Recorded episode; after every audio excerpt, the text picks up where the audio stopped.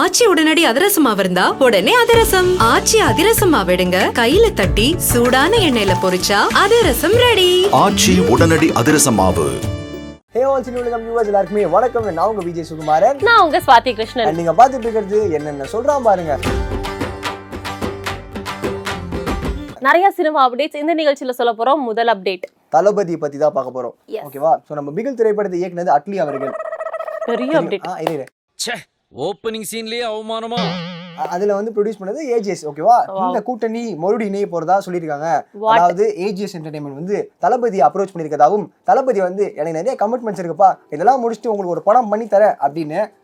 Promise பண்ணியிருக்காரு ஓகேவா அதே சமயம் அட்லியை போய் மறுபடியும் ஏஜிஎஸ் என்டர்மெண்ட் பண்ணி தலை நீங்க கொஞ்சம் நம்மளுக்கு பண்ணி கொடுத்துருங்க அப்படின்னு அவர் என்ன சொல்லியிருக்காருன்னா ஷாருக் கான் படம் போயிட்டு இருக்குது அதெல்லாம் முடிச்சுட்டு நம்ம தளபதி கூட சேர்ந்து ஒரு படம் பண்றோம் ஹிட் அடிக்கிறோம் அப்படின்னு ஆமா சொல்லியிருக்காரு ஷாருக் கான் அண்ணனுக்கும் நான் தான் பண்ணுவேன் அப்படின்னு போயிருக்காரு ஆல்சோ வந்து எல்லாத்துக்கும் தெரிஞ்ச மாதிரி பிகில் வந்து ஒரு சில இடங்கள்ல வந்து டிஸ்ட்ரிபியூட்டர்ஸ்க்கு காசு திருப்பி எடுக்க முடியல கொஞ்சம் லாஸ் ஆயிருச்சு இதனால தான் மறுபடியும் தளபதி வச்சு படம் பண்ணி ஈடு ஈடு கொடுத்தேன்னு சொல்லுவாங்க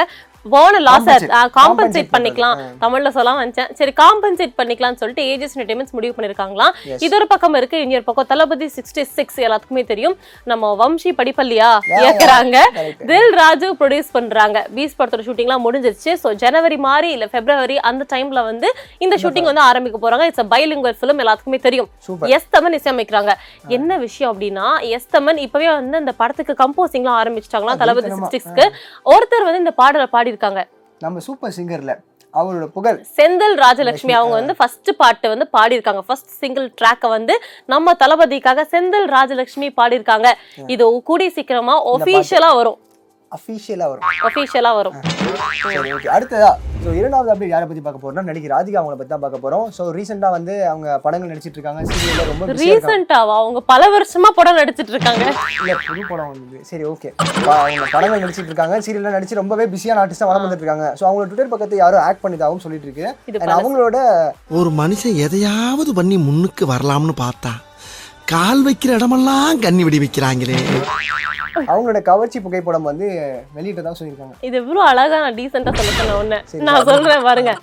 ஆக்சுவலி ராதிகா மேம் ட்விட்டர் பக்கத்துல ரொம்ப நாளுக்கு முன்னாடி யாரோ ஹேக் பண்ணிட்டாங்க அதுக்கப்புறம் ட்விட்டர்ல அவங்க ஆக்டிவா கிடையாது இப்போ மறுபடியும் வந்து ஆக்டிவா இருக்காங்க ஸோ முதல் புகைப்படமே பயங்கர கிளாமரா கவர்ச்சியா வந்து போட்டிருக்காங்க இதனால சில பேர் ஷாக் ஆயிட்டாங்க என்னது ராதிகா மேம் கிளாமரா ஆமா, போட்டிருக்காங்க ராதிகா ma'am. அப்படின்னு சொல்லிட்டு ஆனா யாருனாலும் எப்பனாலும் அழகா இருந்தா கிளாமரா போடலாம் அப்படிங்கிறது அவங்களோட கருத்து ஏன் கருத்தும் கூட ஓகேவா கிளாமர் அப்படிங்கிறது பாக்குற கண்ணில் தான் இருக்குன்னு சொல்லிட்டு அடுத்த அப்டேட்டுக்கு போயிடுவோம் அடுத்து அப்படி நீங்க தான் சொல்லணும் அடுத்த அப்டேட் இதை பத்தி பார்க்க போறோம் தெரியுமா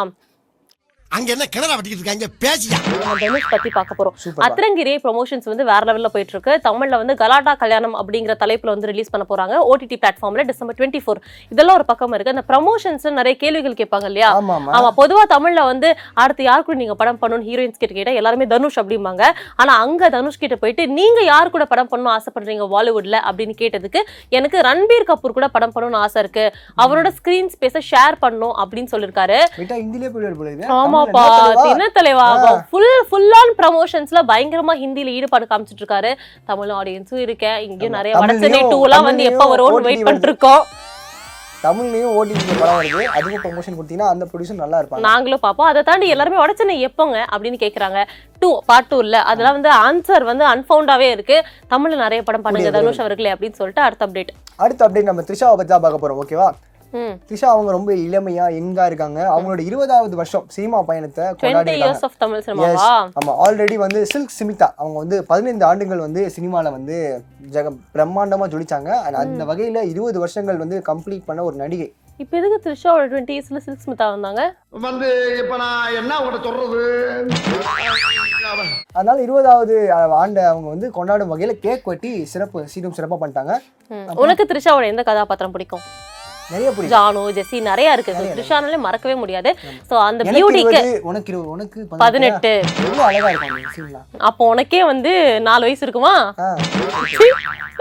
ஓகே த்ரிஷா பியூட்டிக்கு நம்ம ஒரு கங்க்ராச்சுலேஷன் சொல்லலாம் twenty years of Trisha and Trisha பண்ண ரோல்ஸ்ல உங்களுக்கு எது ஃபேவரட்டான ரோல் அப்படிங்கறத கீழே கமெண்ட் செக்ஷன்ல கமெண்ட் பண்ணுங்க அடுத்ததா ஒண்ணுமே பேச விட மாட்டேன் ஓகே அதுதான் நான் சொல்றேன் சொல்லி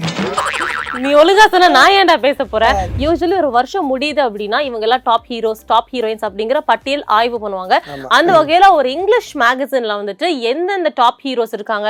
order wise one to ten ரசிகர் பட்டாளம் யாருக்கு ஜாஸ்தியா இருக்கு யாருக்கு கிரேஸ் இருக்கு அப்படின்னா வகையில வந்து பார்த்தோன்னா ஒரு இது வச்சிருக்காங்க Sensex-ஆ? அதுல டாமாஸ் அதாவது டாப் டென் யார் அப்படின்னு வந்திருக்கு முதல் இடத்த எப்பவுமே பிடிக்கிறது